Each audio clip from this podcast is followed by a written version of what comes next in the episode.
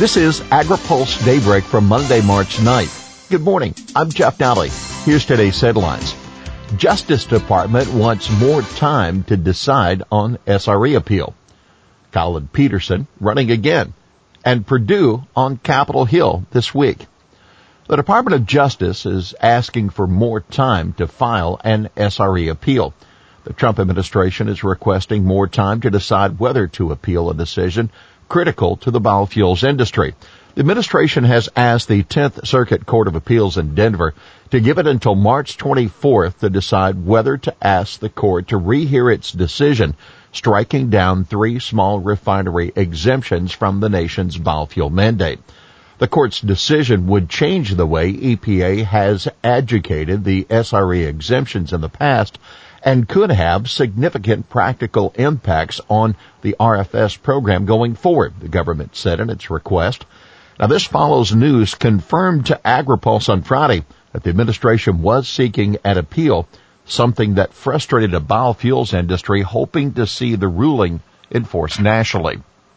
EPA shouldn't try to deny the inevitable truth. Its recent radical escalations of SREs was unlawful in the 10th Circuit and nationwide. No amount of delay will change that. Ethanol Trade Association Growth Energy said in a statement. So stay tuned. The original appeal deadline is today, so we should know the court's decision soon. Peterson ends suspense. He'll run again. House Agriculture Committee Chair Collin Peterson is running for a 16th term, which will come as a relief to many across the ag sector. The Minnesota Democrat, who has been a strong proponent of crop insurance and Farm Bill commodity programs, issued a statement late Friday afternoon confirming he'll seek re-election. Peterson is the independent and effective voice we need in Washington for the 7th Congressional District, said Kelly Erickson, steering committee chair of the Committee for Stronger Rural Communities, which has raised more than a half million dollars from farm groups and others for Peterson. Now keep in mind, Peterson has said he wouldn't run this year unless he also plans to run again in two years so he can ensure continuity in developing the next farm bill. He did not address uh, 2022 in his statement, but Minnesota is expected to lose a seat after the 2020 census and Peterson's district could become even more Republican than it is now. President Donald Trump carried Peterson district by 30 points in 2016. Perdue faces busy week on Capitol Hill. Ag Secretary Sonny Perdue has made it a major priority of his tenure to provide some flexibility in school nutrition standards imposed by the Obama administration. He'll face an appreciative audience this afternoon when he headlines the School Nutrition Association's annual legislative conference in Washington. Perdue will be on Capitol Hill twice this week He'll likely face a lot of questions again about prospects for the farm economy and the administration's market facilitation program. He appears before the House Ag Appropriations Subcommittee on Tuesday and then the Senate Ag Appropriations Subcommittee on Thursday.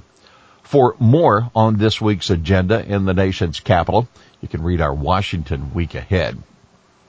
Coronavirus delays USDA trade mission. Morocco was the first of several countries that USDA Trade Undersecretary Ted McKinney rattled off recently when talking about plans for trade missions this year. Now it's the first to be postponed due to the spread of coronavirus around the world. Plans for public gatherings and events here and abroad are being scuttled. Following the detection of the coronavirus in Morocco earlier this week, USDA's Foreign Agriculture Service is postponing its scheduled March 16 to 19 trade mission to the country, the agency said in a statement. The World Health Organization is advising the public to avoid traveling to affected countries, and the Moroccan government has suspended all events involving international participants. Florida farmers anxious for hearing on Mexico. The Trump administration will hold public hearings next month to allow U.S. farmers to air their grievances over having to compete with Mexican fruit and vegetables, and Floridians are eager to testify. This is a positive development in our ongoing efforts to secure trade relief, said Mike Joyner, president of the Florida Fruit and Vegetable Association. He said the administration clearly has heard our concerns. Southern lawmakers and produce farmers unsuccessfully sought to get a provision inserted in the U.S. Mexico-Canada agreement to make it easier to sue Mexican exporters. The Office of the U.S. Trade Representative, USDA, and Commerce Department will be holding public hearings in Florida and Georgia on April 7th and 9th, respectively. GAO says BLM did not look closely enough at headquarters move the Bureau of Land Management did not adequately reach out to headquarters employees about its plan to relocate them from Washington DC to Colorado and Arizona. That according to the Government Accountability Office in a report. BLM did not consider costs such as travel to and from DC or the effects of the relocation on productivity, the congressional watchdog said. BLM announced plans last year to relocate about 300 employees to Denver, Phoenix, and Grand Junction, Colorado. Grand Junction chosen as the new headquarters. But as of late January, because of vacancies, only about 179 employees occupied the positions to be relocated. 90 have accepted their reassignments. GAO said BLM developed a white paper on potential western locations, but did not describe how it picked the location for its new headquarters. Advocates say coronavirus underscores the need for rural broadband. More companies, schools, and government offices consider telecommuting due to the coronavirus. Broadband stakeholders say it's critical now more than ever to have access to high-speed internet in rural areas. If you're in a community that has spotty broadband or let's say schools wind up closing, a lot of kids in these communities don't have broadband access at home.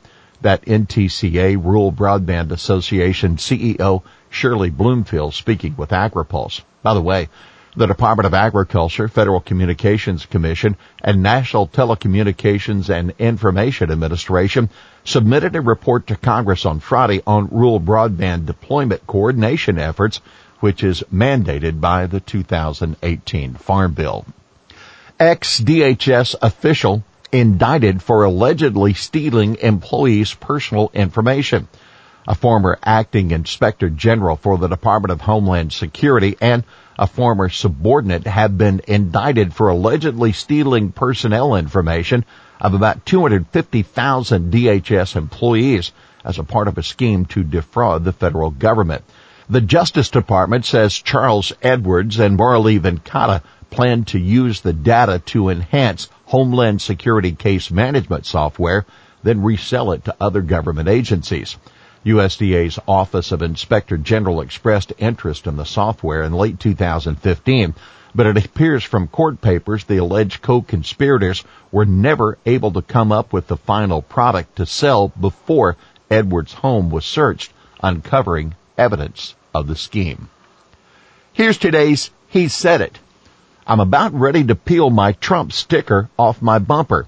That Iowa Corn Growers Association President Jim Greiff telling AgriPulse after hearing that President Trump supported appealing an appeals court decision on small refinery exemptions.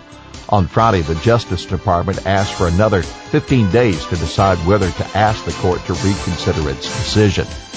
Well, that's daybreak for this Monday, March 9th. Brought to you by Watkinson Miller and Dairy Management Incorporated. For the latest news out of Washington, D.C., visit agripulse.com. For AgriPulse Daybreak, I'm Jeff Nalley.